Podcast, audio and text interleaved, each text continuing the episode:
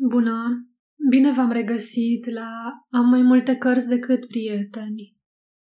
Astăzi o să citim capitolul 18 din portretul lui Dorian Gray. A doua zi nu a mai ieșit din casă și a petrecut cea mai mare parte din timp în camera lui, bolnav de spaima sălbatică a morții și totuși indiferent față de viață în sine. Îl apăsa conștiința că e hăituit, prins într-o capcană, descoperit. Dacă draperia flutura ușor, suflată de vânt, se speria. Frunzele moarte, care, în cădere, se lipeau de sticla geamurilor, îi evocau hotărârile lui zadarnice și regretele dureroase. Când închidea ochii, revedea fața marinarului iscodind prin sticla aburită de ceață a ferestrei și ghearele spaimei îi se înfingeau din nou în inimă. Dar poate că numai fantezia lui era cea care invocase în noapte răzbunarea și înfățișase formele hidoase ale pedepsei. Viața reală e un haos, dar imaginația are în ea o incontestabilă logică. Imaginația e cea care asmutere mușcările, să muște păcatul de picior Imaginația silește fiecare crimă să-și clocească propria ei diformă înfăptuire. În lumea faptelor reale, răul nu e pedepsit și binele nu e răsplătit. Succesul aparține celor tari, eșecul celor slabi. Asta e. Și apoi, dacă vreun intrus ar fi dat târcoale casei, ar fi fost zărit de servitori sau de pasnici. Dacă s-ar fi descoperit urme de picioare în straturile de flori, Grădinarii l-ar fi observat imediat. Da, nu a fost decât o fantezie. Fratele lui Sibyl Vane nu s-a întors să lucidă. A plecat cu vaporul lui să se scufunde în cine știe ce mare înghețată. În ceea ce îl privea pe omul ăsta, cel puțin, nu exista nicio primejdie. Marinarul nu știa cine e, nici n-ar fi putut să știe. Masca tinereții îl salvase. Și totuși, dacă a fost doar o iluzie, era cumplit să știi că propria ta conștiință poate plăsmui asemenea fantome înfricoșătoare, cu forme vizibile și le poate face să se miște în fața ta. Ce viață o să mai fie asta dacă zi și noapte fantomele iscate de crima lui aveau să-l urmărească de prin ungherele tăcerii, să râdă de el de prin locuri neștiute, să-i murmure în ureche în timpul unui ospăț, ori să-l deștepte din somn cu degete de gheață. În timp ce asemenea gând îi, îi se răspundea în creier, obrajii i-au pălit de frică și a avut senzația că aerul devenise mai rece. Ah, în ce clipă de sălbatică nebunie își omorâse prietenul. Cât de lugubră era simpla amintirea acelei scene.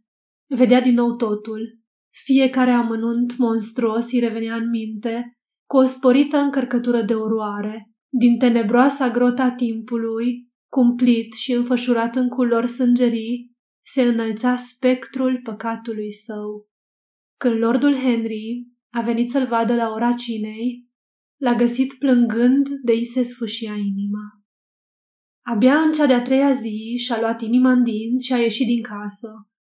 Se pare că era ceva în aerul cristalin cu mireasma de brad a acelei dimineți de iarnă, care i-a readus voioșia și arzătoarea lui sete de viață. Însă această voioșie nu se datora numai condițiilor fizice ale mediului înconjurător.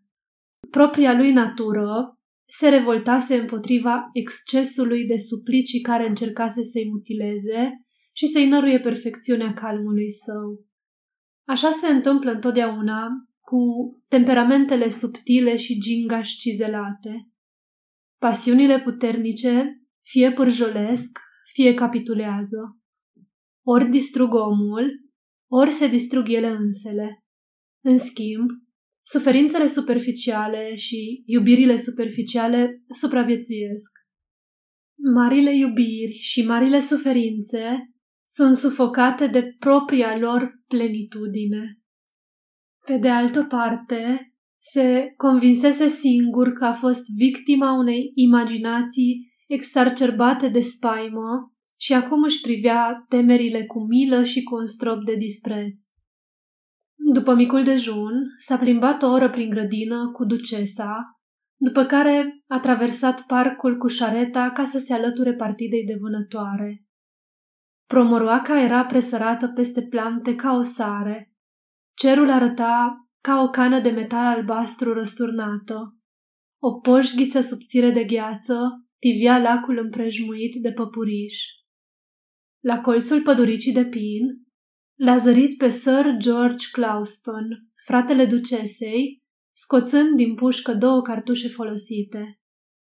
A sărit din șaretă și a cerut îngrijitorului să ducă apa acasă.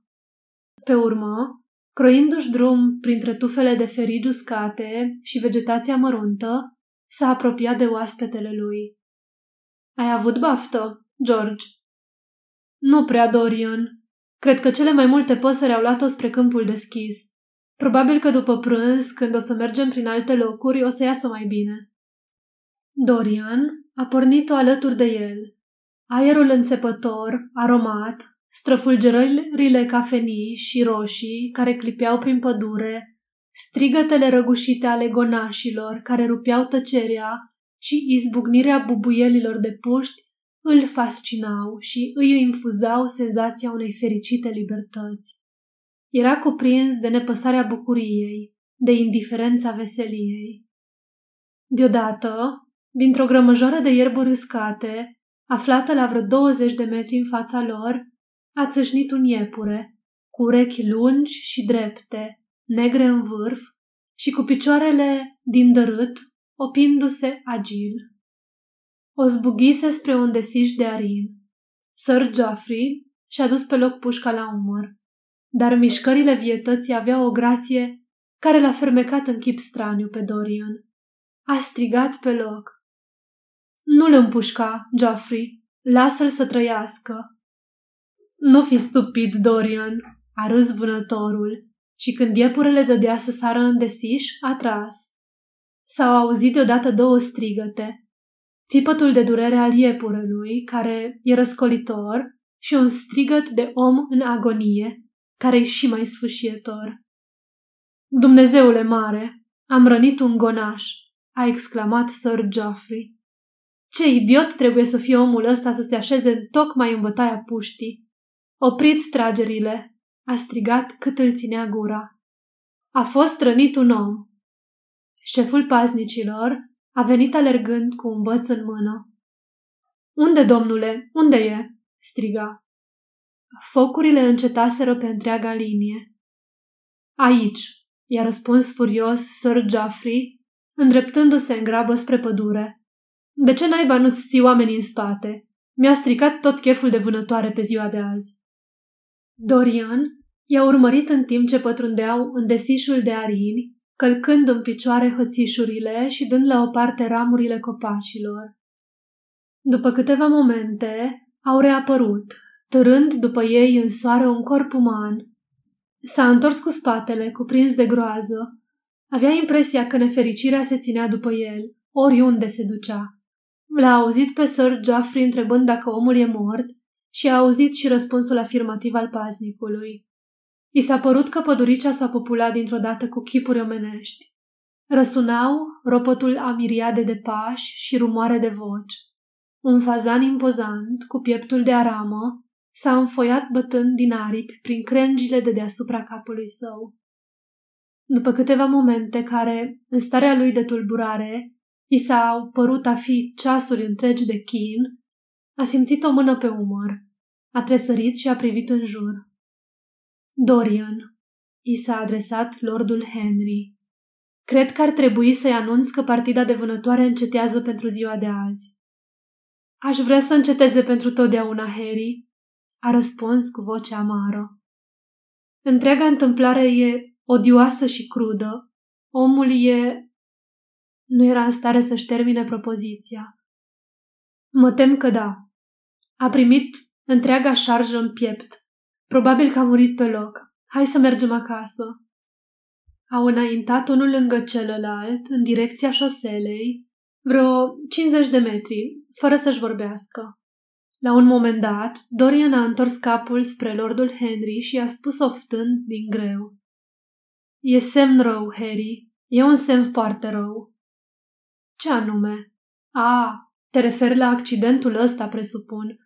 Dragul meu, nu se poate face nimic. A fost vina omului. De ce s-a expus în bătaia puștii?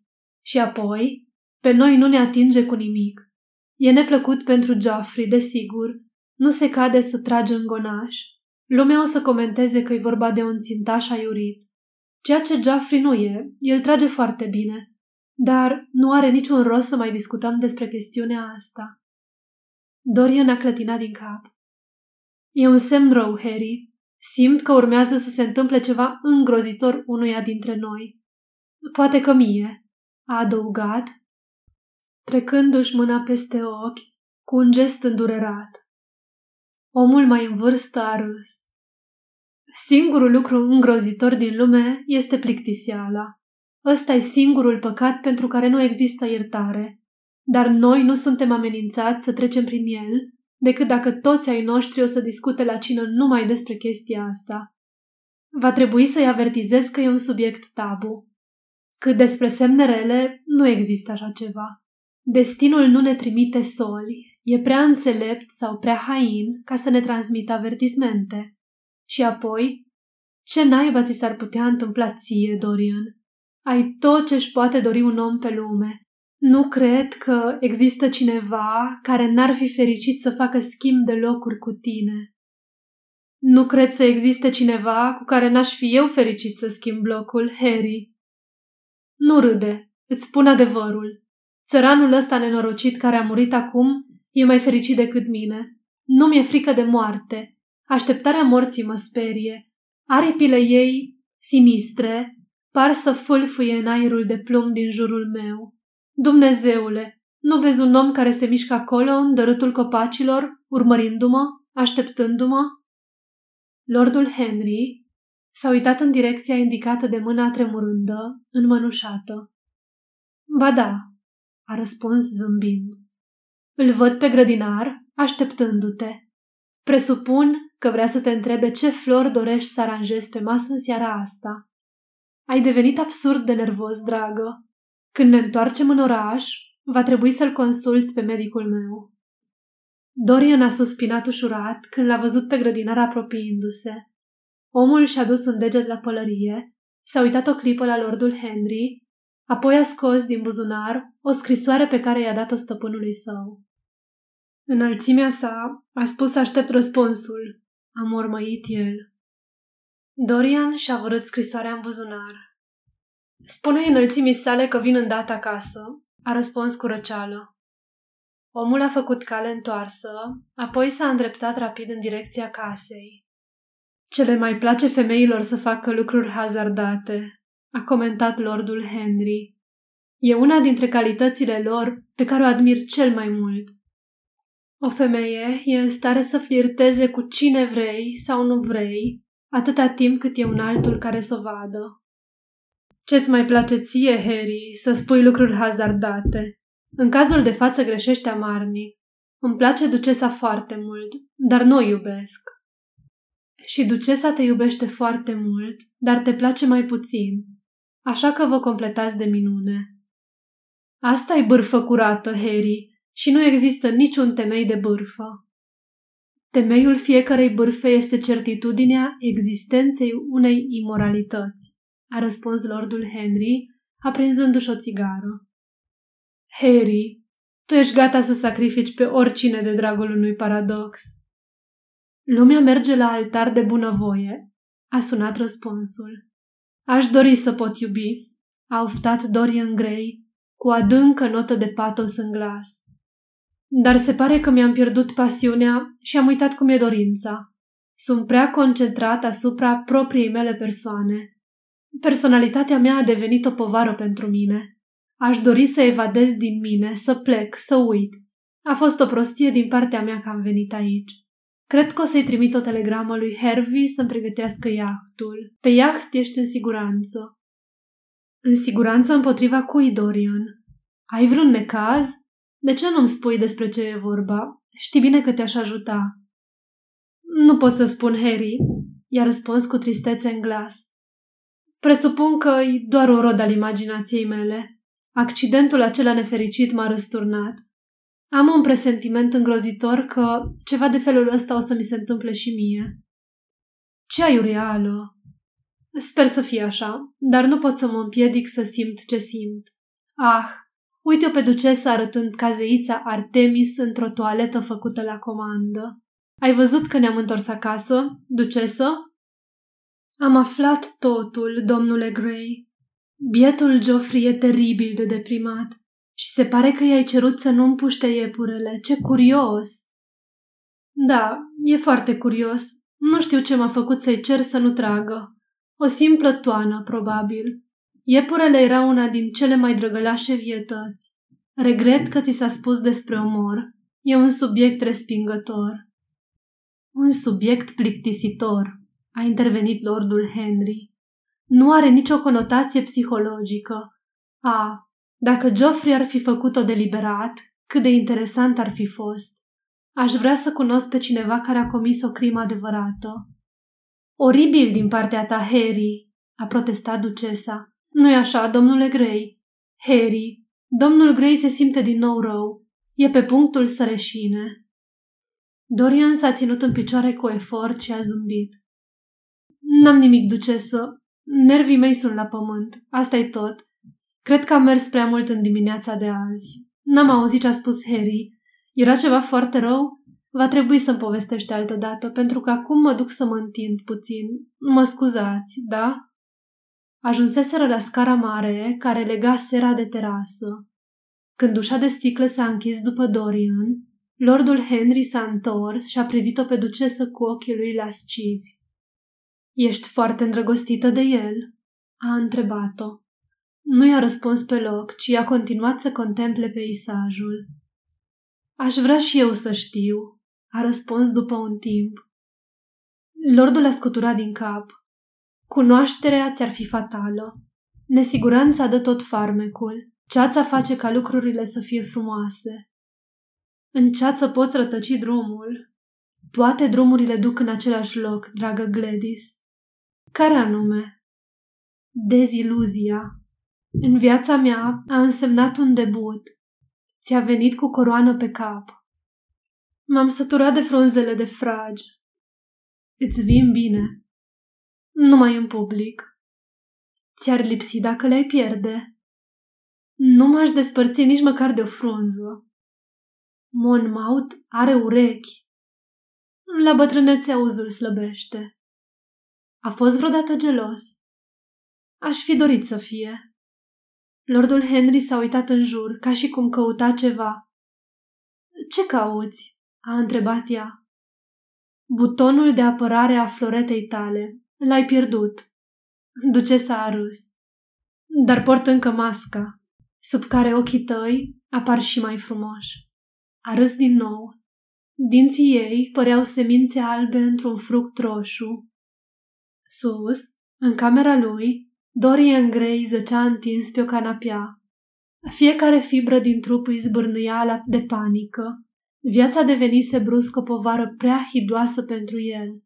Îngrozitoarea moarte a nefericitului gonaș, împușcat în pădure ca un animal sălbatic, îi se părea că prefigurează moartea lui. Aproape leșinase când lordul Henry făcuse întâmplător acea glumă cinică. La ora 5 și-a sunat valetul și i-a dat dispoziții să-i pregătească valiza pentru expresul de noapte spre Londra și trăsura să-l aștepte la ușă la 8.30. Hotărâse să nu mai petreacă încă o noapte la Selby Royal. Era un loc de rău augur. Moartea pășise pe acolo în plină zi. Iarba din pădure fusese împroșcată cu sânge.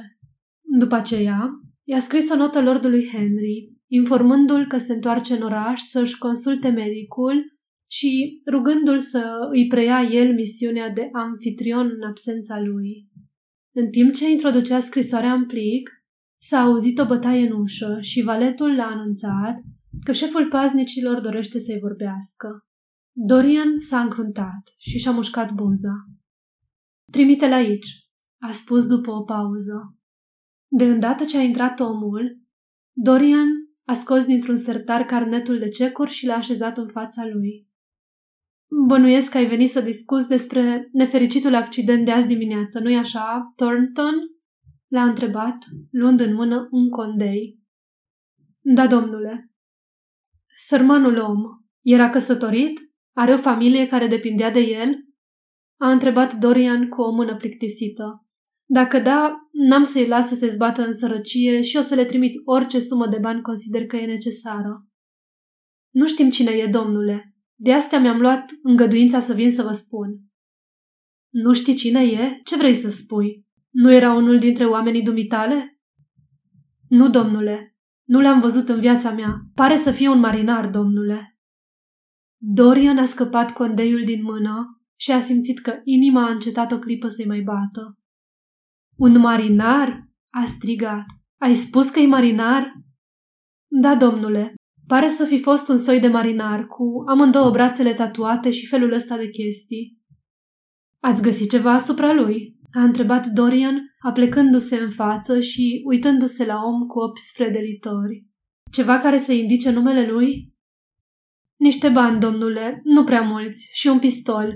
Niciun fel de nume. Pare însă un om cum se cade, domnule, dar cam necioplit. E marinar, așa credem. Dorian a sărit în picioare. O speranță sălbatică încolțise în el. Se crampona nebunește de ea. Unde-i cadavrul? A întrebat. Repede, trebuie să-l văd. E într-un grajd gol de la fermă. Oamenii nu vor să țină așa ceva în casă. Zic că un cadavru aduce ghinion. La fermă? Du-te acolo rapid și așteaptă-mă. Cerei unui băiat de la grajduri să-mi aducă imediat calul. Nu, mă duc eu singur la grajduri. Economisim timp. În mai puțin de un sfert de oră, Dorian Gray galopa cât putea de repede. Copacii păreau să alunece pe lângă el într-o procesiune spectrală și umbre fantastice îi se așterneau în cale. La un moment dat, Iapa a sărit speriată într-o parte, în fața unui stâlp de barieră, cât pe aci să-l trântească. Aș fi cuit-o cu, pe grumas cu biciușca. Spinteca aerul amurgului ca o săgeată, pietrele zburau de sub copitele ei. În cele din urmă, a ajuns la fermă. Doi oameni trebăluiau prin curte. Dorian a sărit din șa și a aruncat frâiele unuia din ei. În grajdul cel mai îndepărtat clipea o lumină. Ceva îi spunea că acolo trebuie să fi fost depozitat cadavrul și a alergat într-un suflet până la poarta grajdului și a încercat închizătoarea. Pe urmă, a rămas o clipă nemișcat, simțind că se află pe muchia unei descoperiri care avea să-l fericească sau să-i năruie viața. În cele din urmă, a împins ușa și a intrat. Pe un maldor de saci, în colțul cel mai îndepărtat, zăcea cadavrul unui bărbat îmbrăcat într-o cămașă ieftină și niște pantaloni albaștri. Fața era acoperită cu o batistă murdară. O lumânare grosolană, vârâtă în gâtul unei sticle, sfârâia la căpătâi. Dorian Gray s-a cutremurat. A simțit că nu e în stare să înlăture Batista cu mâna lui și l-a chemat pe unul din grăjdari. Dă jos chestia aceea de pe fața lui, vreau să-l văd, a spus, încleștând un par ca să nu se prăbușească. Grăjdarul s-a executat și Dorian s-a apropiat. Un chior de bucurie i-a scăpat de pe buze. Omul care fusese împușcat în desiș era James Wayne. A rămas locului câteva minute, cu ochii fixați pe cadavru. Când a călărit înapoi spre casă, ochii îi jucau în lacrimi. Știa că acum e în siguranță.